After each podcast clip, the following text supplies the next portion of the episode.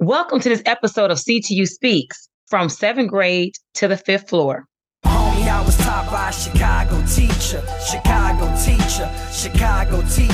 I learned to read and write from a Chicago teacher, so I'm inspired by the fight from my Chicago teachers. I'm your co-host, Andrea Parker. And I'm Tara Stamps. We got some great guests here today. We got some former students of our mural candidate Brandon Johnson. Yeah, they were my students too. They keep forgetting that.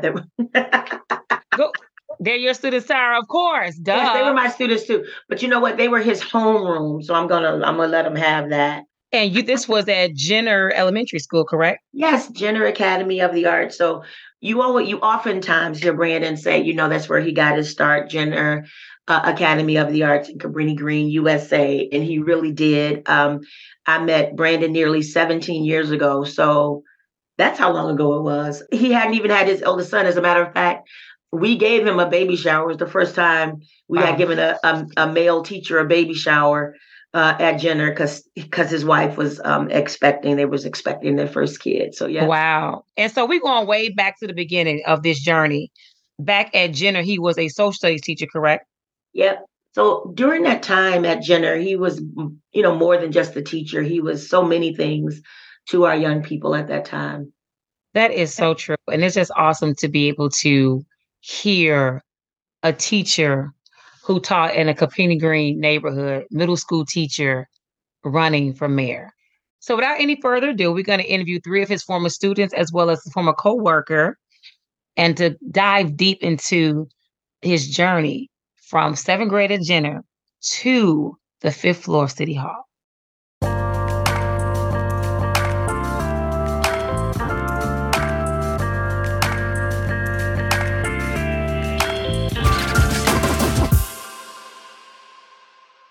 Listen, we have some great guests in the studio. People who knew Brandon Johnson before he was in this runoff for mayor of the city of Chicago. And so let's just take a moment for them to introduce themselves. I'm Malik Savage. I'm a former student of Mr. Johnson. I'm Dequandre Williams. I'm also a former student of Mr. Johnson. I'm Shakyra Williams. I'm also a former student of Mr. Johnson. I'm Pat Wade. I'm a co-worker of Brandon Johnson.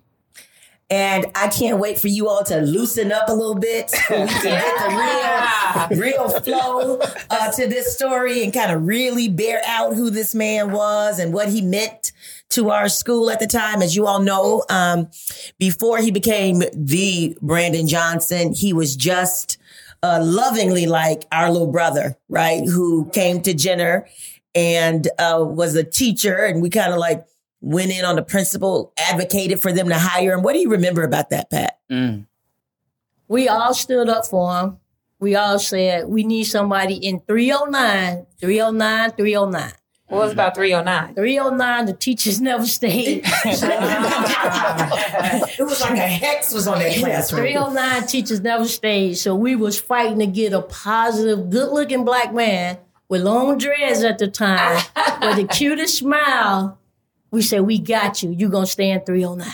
And what was 309? What grade was that in? What subject? 7th grade. Okay.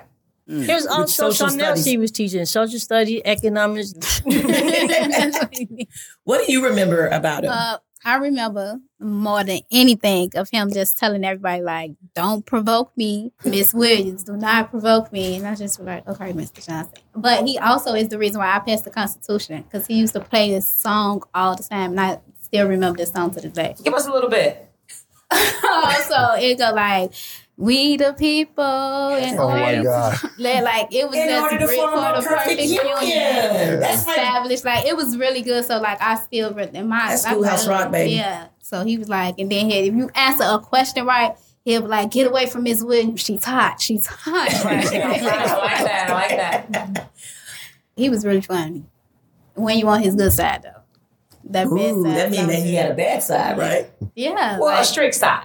Yeah. Yeah. As all teachers do. We have to, right? Yeah. As he should have, when hearing this other side now that we're adults, like, we had no idea if there was a form of difficulty that he dealt with before getting there. But like, now on the outside looking in, I think he did a great job at navigating that space. Like, knowing that we couldn't keep a teacher in room 309. He came and he kind of just like shifted the culture, and he made it be known that like, you're not going to walk over me. Right. You know what I'm saying? Like, I'm going to do whatever needs to be done in order for me to, you know, add value to all of you to be able to become who you're destined to become. So I have even more respect for him now, just hearing that side of that because I had his back and I wouldn't let him fail.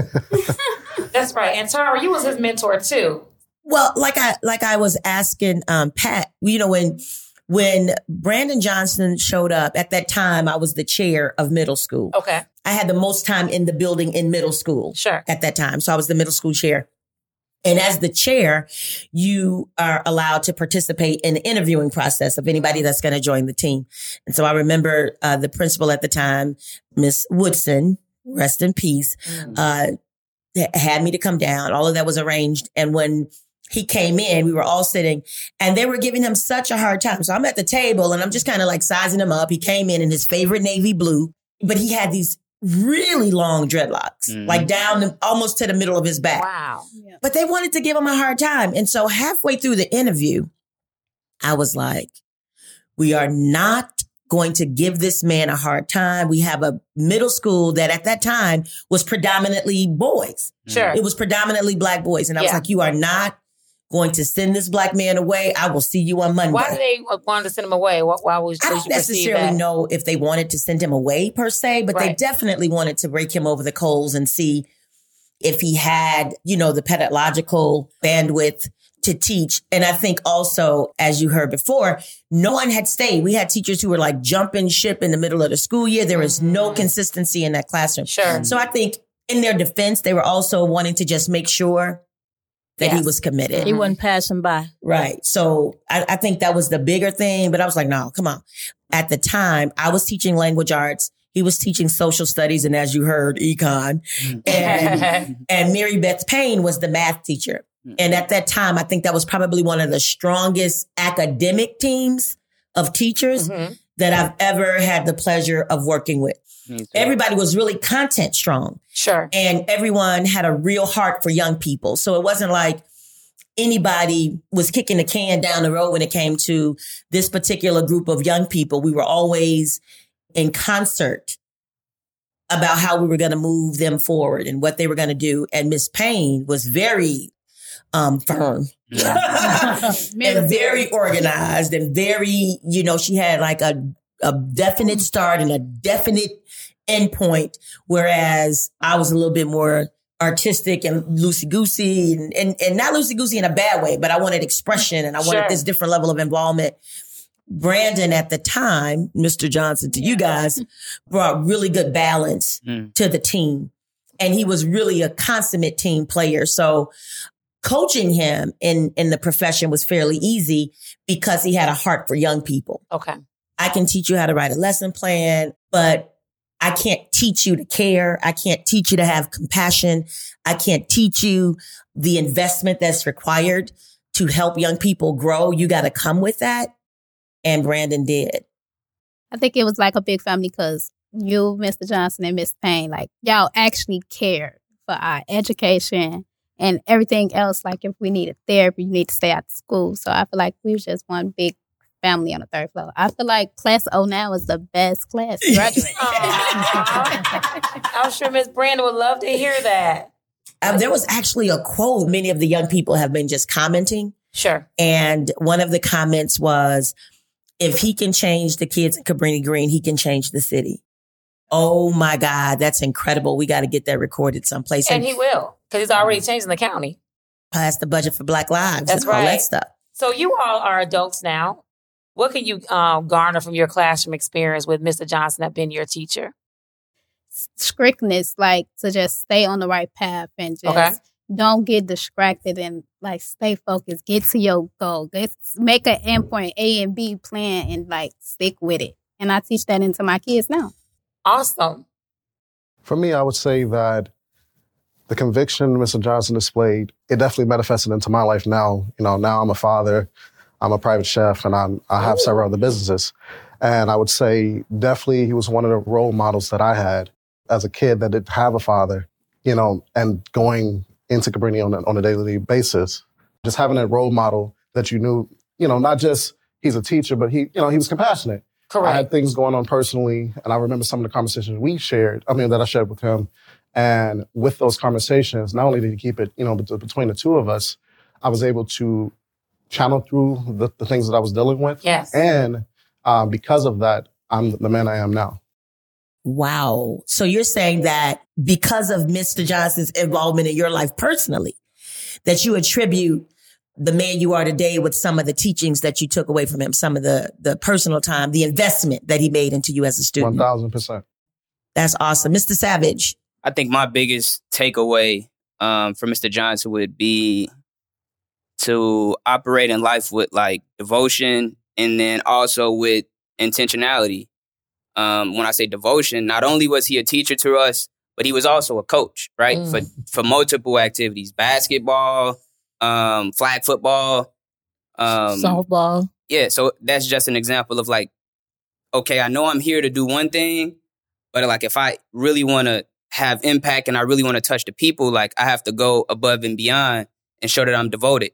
I take those same principles and I use it in my life. And with intentionality, to see that he's in politics now, yes, for me, looking at him, it's like it was intentional. We didn't know this at the time, though, right?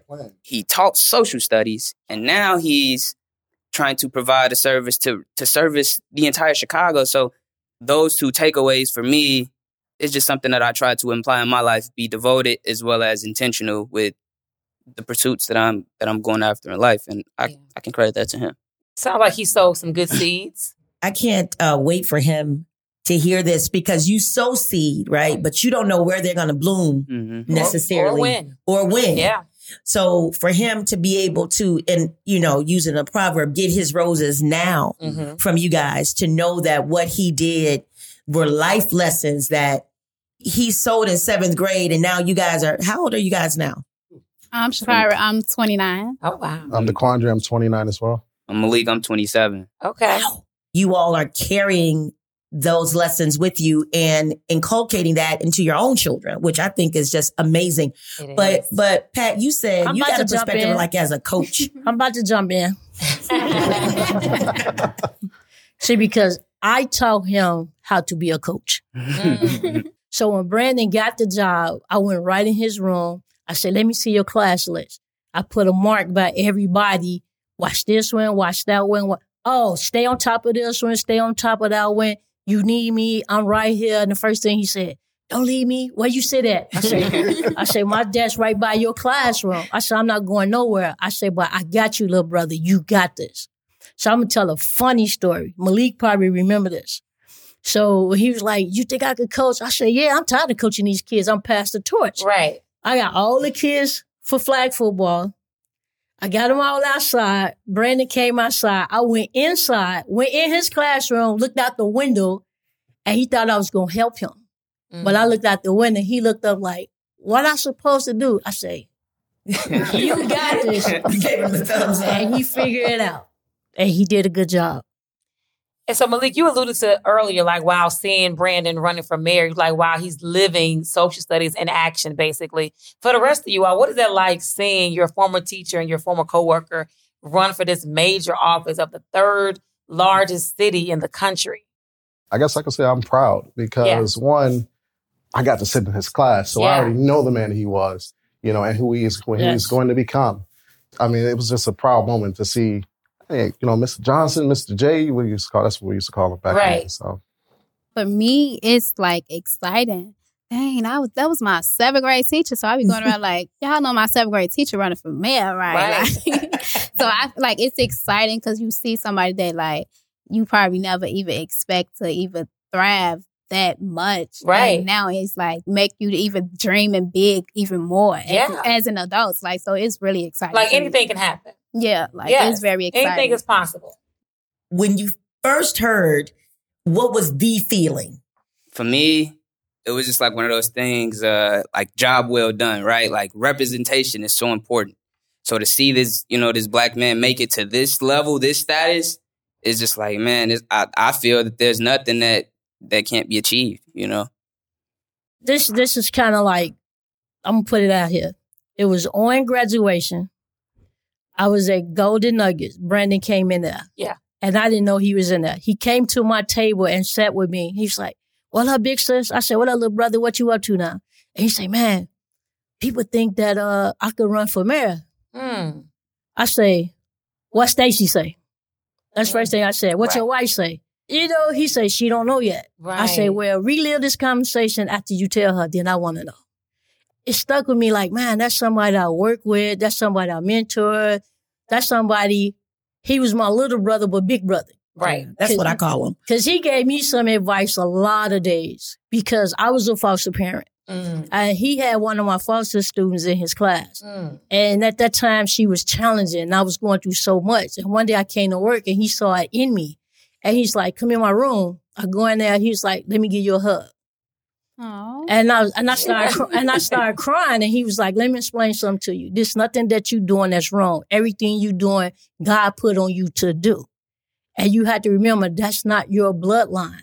That's something that you took in to help." Right. He said, "So take the weight off your shoulder and you're going to be okay." Mm. And from that point on, everything turned around. Because then he had a conversation with her. Right. And tell her, "You need to be grateful for where you at because you could have been somewhere else different." Mm. That's real talk. And I like how you mentored him. So you mentored him. You gave him great advice. Now he's turning around giving you great advice. He needs to join his campaign. All right. I'm not going to say you didn't. Because, you know, when we were sitting there the night of, we was looking around the room like we supposed to be playing a bigger role in this. Because you do want to be around people who, A, knew you in, and you know who has your best interests at heart, who's going to protect you, who's going to be very, very protective of you. And that's why I went to so many forums and debates and town halls and because I knew it was this really weird feeling. It was almost the same way I feel about my sons in that no matter who is here, they need to look out in the audience and see a friendly face. Mm-hmm. They need to look out in the audience and see is somebody out there who got their back, who wants the best for them. And so whenever I would come and say, "I'm here," he'd be like, I know you got me. Right. And so it was that kind of protectiveness, the same kind of protectiveness. And it's so weird because we've been protective of Brandon ever since we met. Like what? Before he became a dad. So before we really gave him a baby shower. Yeah. Wow. They never had a male baby shower at Jenner. So that was we gave him a baby shower. Yeah, the big baby shower. Well, another thing I can say about Brandon, I think I saw this coming. Mm. And reason why I say that, I saw how he was grooming Tara to run for alderman. Wow. And I was right there the whole time when he first told Tara, "You need to move in the Austin area. Get a house in the Austin area." She was like, "Why?" And he said, "Just follow my lead." We was right there with Tara, getting signatures, knocking on doors, you know, everything. And I say, something big gonna come your way, but I didn't know what it was gonna be. It's actually, I didn't feel like I was being groomed. That show you I don't pick up on clues well. But I'm gonna tell you when I did know we were heading down a different path because Brandon actually left Jenner and he left when nobody would know he was leaving, which was the summer. Mm-hmm. So many politics get played in CPS that our children have abandonment issues. Mm-hmm. So when I know that our students are really bought into a teacher and I know that teacher is going to leave, like my heart aches because I know those children are going to feel some type of way. Right. And clearly from what they have to say about who Mr. Johnson was as a teacher, that, you know, would be the case. So the young people, that class graduated. He called me once he was at Westinghouse. And he was like, "Hey, sis, they want me to come work for the union. You think I should go?" I was like, "Yeah. And take me." And then come get me. And in a very weird way, that's what happened. So he joined the union. Then all of our political fights started. He was on the front line of those fights in terms of school closings, that resurgence of unionism that CORE and under the leadership of Karen Lewis ushered in. And because of our relationship, he made sure that I was included in that. And so people ask where did you come from? Because I was actually the MC for the big rally that we had at Auditorium Theater. Right. And I remember people walking up to me like, "Who are you?" And I'm like, "A teacher like you." Right. And I think what speaks well of that is that he doesn't leave people behind. Mm. Correct. Right. He recognizes talent. He recognizes capacity and he builds it. I don't know what my walk would have been had Brandon not said, "No, come and do this speech or come and lead this rally or come and do this. But once that started happening, then I was opened up to this whole new world of unionism and building coalition and what that sound like. And then came the, okay, now we're going to run for office. Like, well, we started politicizing our fight because Karen said, okay, we're going to take it to the voters. You all don't want to play right with us. You all don't want to be respectful of us. We come to negotiate contracts in good faith. And when we come to the table, we continuously disrespect it. And Karen said, we're going to take it to the voters. And we honestly, in partnership with other, sister organizations, have been wildly successful as a result. But I know you guys are following the press and y'all hear some of the things that's coming out. Why do you think some people are so intimidated, if not afraid, of a teacher being the mayor? Because that's power. What that means is a lot of the kids that didn't get the education that I got, the teachers that we had growing up in Jenner that cared, they'll now get that. Right. They'll now get updated textbooks. They'll now get updated laptops and computers or whatever we need to make these kids successful. My kids are in CPS right now. And more importantly, one of my kids right now is in the IMP program. And so with that, the help that he'll be able to get just with the idea of having a teacher that knows the struggles that each kid individually go through on a day-to-day basis, now we'll start seeing some changes. I agree. I think when I first really got to know Brandon, we went to Washington, D.C. to lobby the Black Congressional Congress caucus. And that was just seeing him just love on education and fight for education is a really big deal. And I think a lot of, people in power, the rich, are afraid because there will be some changes and people will get equity in housing and in education and all those kind of things. So you see all these campaigns now that people are having about Brandon and saying he's extreme. Yeah, he is extreme. Extreme for education, extreme for the right thing. Yeah, I also think it's more scarier that Mr. Johnson is very strong-minded. So yeah.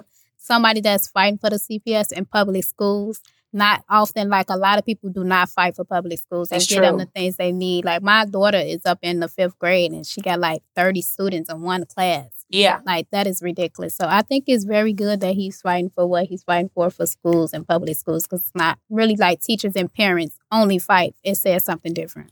The other thing, too, you got to think that right now CPS is one of the worst, school curriculums that, structure that we have. Mm. And I can say this because just not too long ago, I was living in Bolingbrook and the district out there, Valley View, the curriculum, the way that they really kind of tailored the program to each individual student. Sure.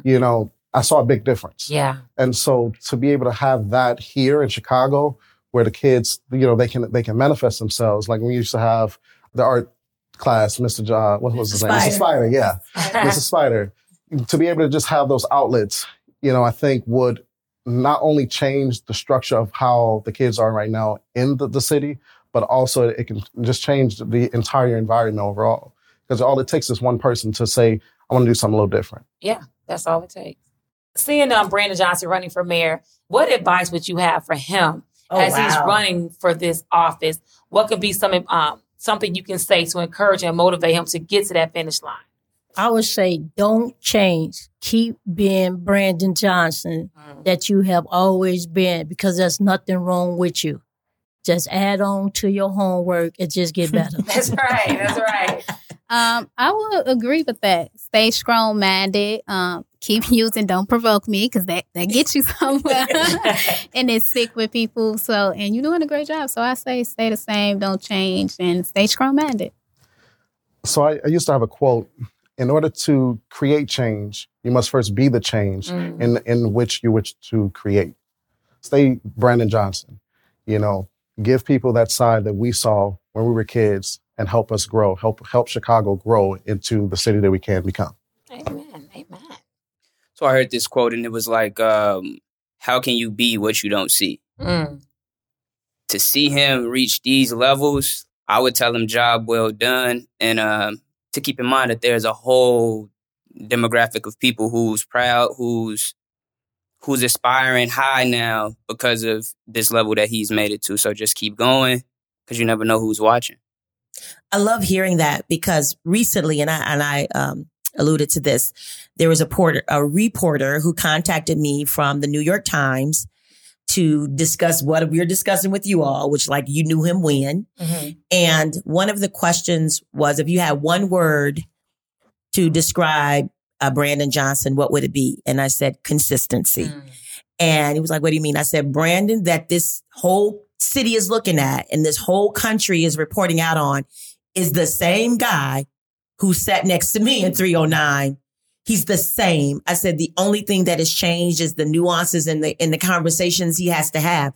I said, but his quirky sense of humor, his dedication to Black people and Black issues, his desire to want equity, to fight relentlessly for schools and communities and a city that we deserve is the exact same. And he's always been a family man. He's always been a man of faith. And he's always been a man who challenged the status quo. He tells this story about working in Cabrini Green and where the children in back of them was an economy, one of the best economies in the country, right?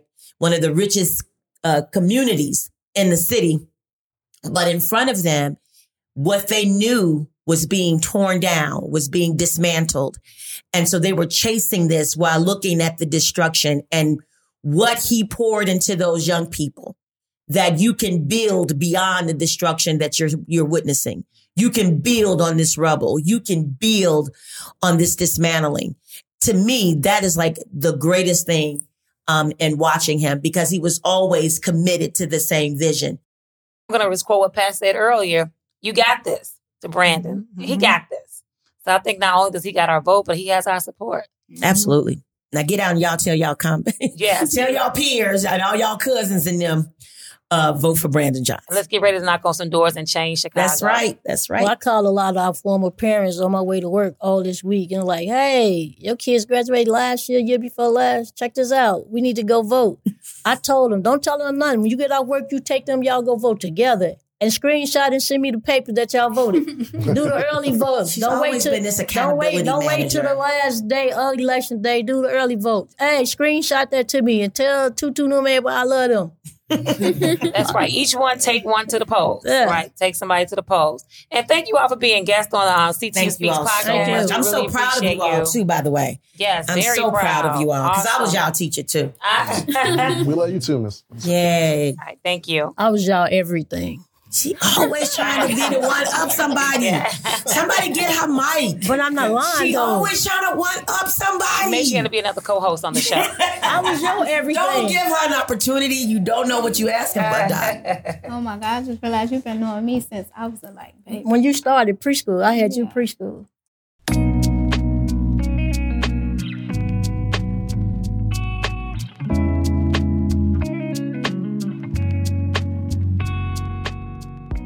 So thank you so much, listeners, for listening to this episode of CTU Speaks from 7th grade to the 5th floor.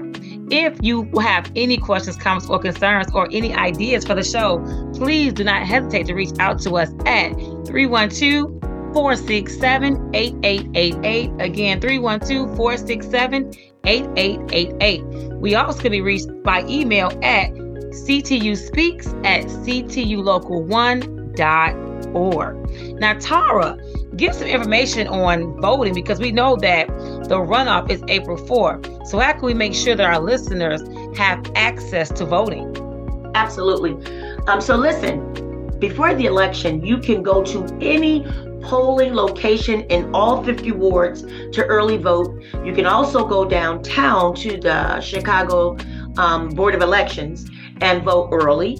A lot of people don't realize that, but thanks to many organizations, one of whom is Chicago Votes, that has really passed law and passed policy to make Illinois one of the most easy places to vote, right? Yes. So we don't want anything to get between us and our democracy and our fight for democracy. So if you go to day of, take your ID and 2 pieces of mail with your address on it, and you can get a provisional ballot. But if you want to make sure that your vote gets cast, early vote. The other thing is you want to get involved. You see that this a very, very consequential election, probably the most consequential election to happen in the city of Chicago in about 4 decades, right? So much of what our city is going to look like is going to be determined by this election. So go to Brandon4Chicago.com, and that's Brandon, F-O-R, Chicago.com. And there you can find links to volunteer, links to donate. You can also go to his Instagram page, which is Brandon, the number 4, Chicago, and see all of the videos that you can share with your friends and family and neighbors. Listen, he's not going to be able to get to everybody's church. He's not going to be able to get to everybody's block.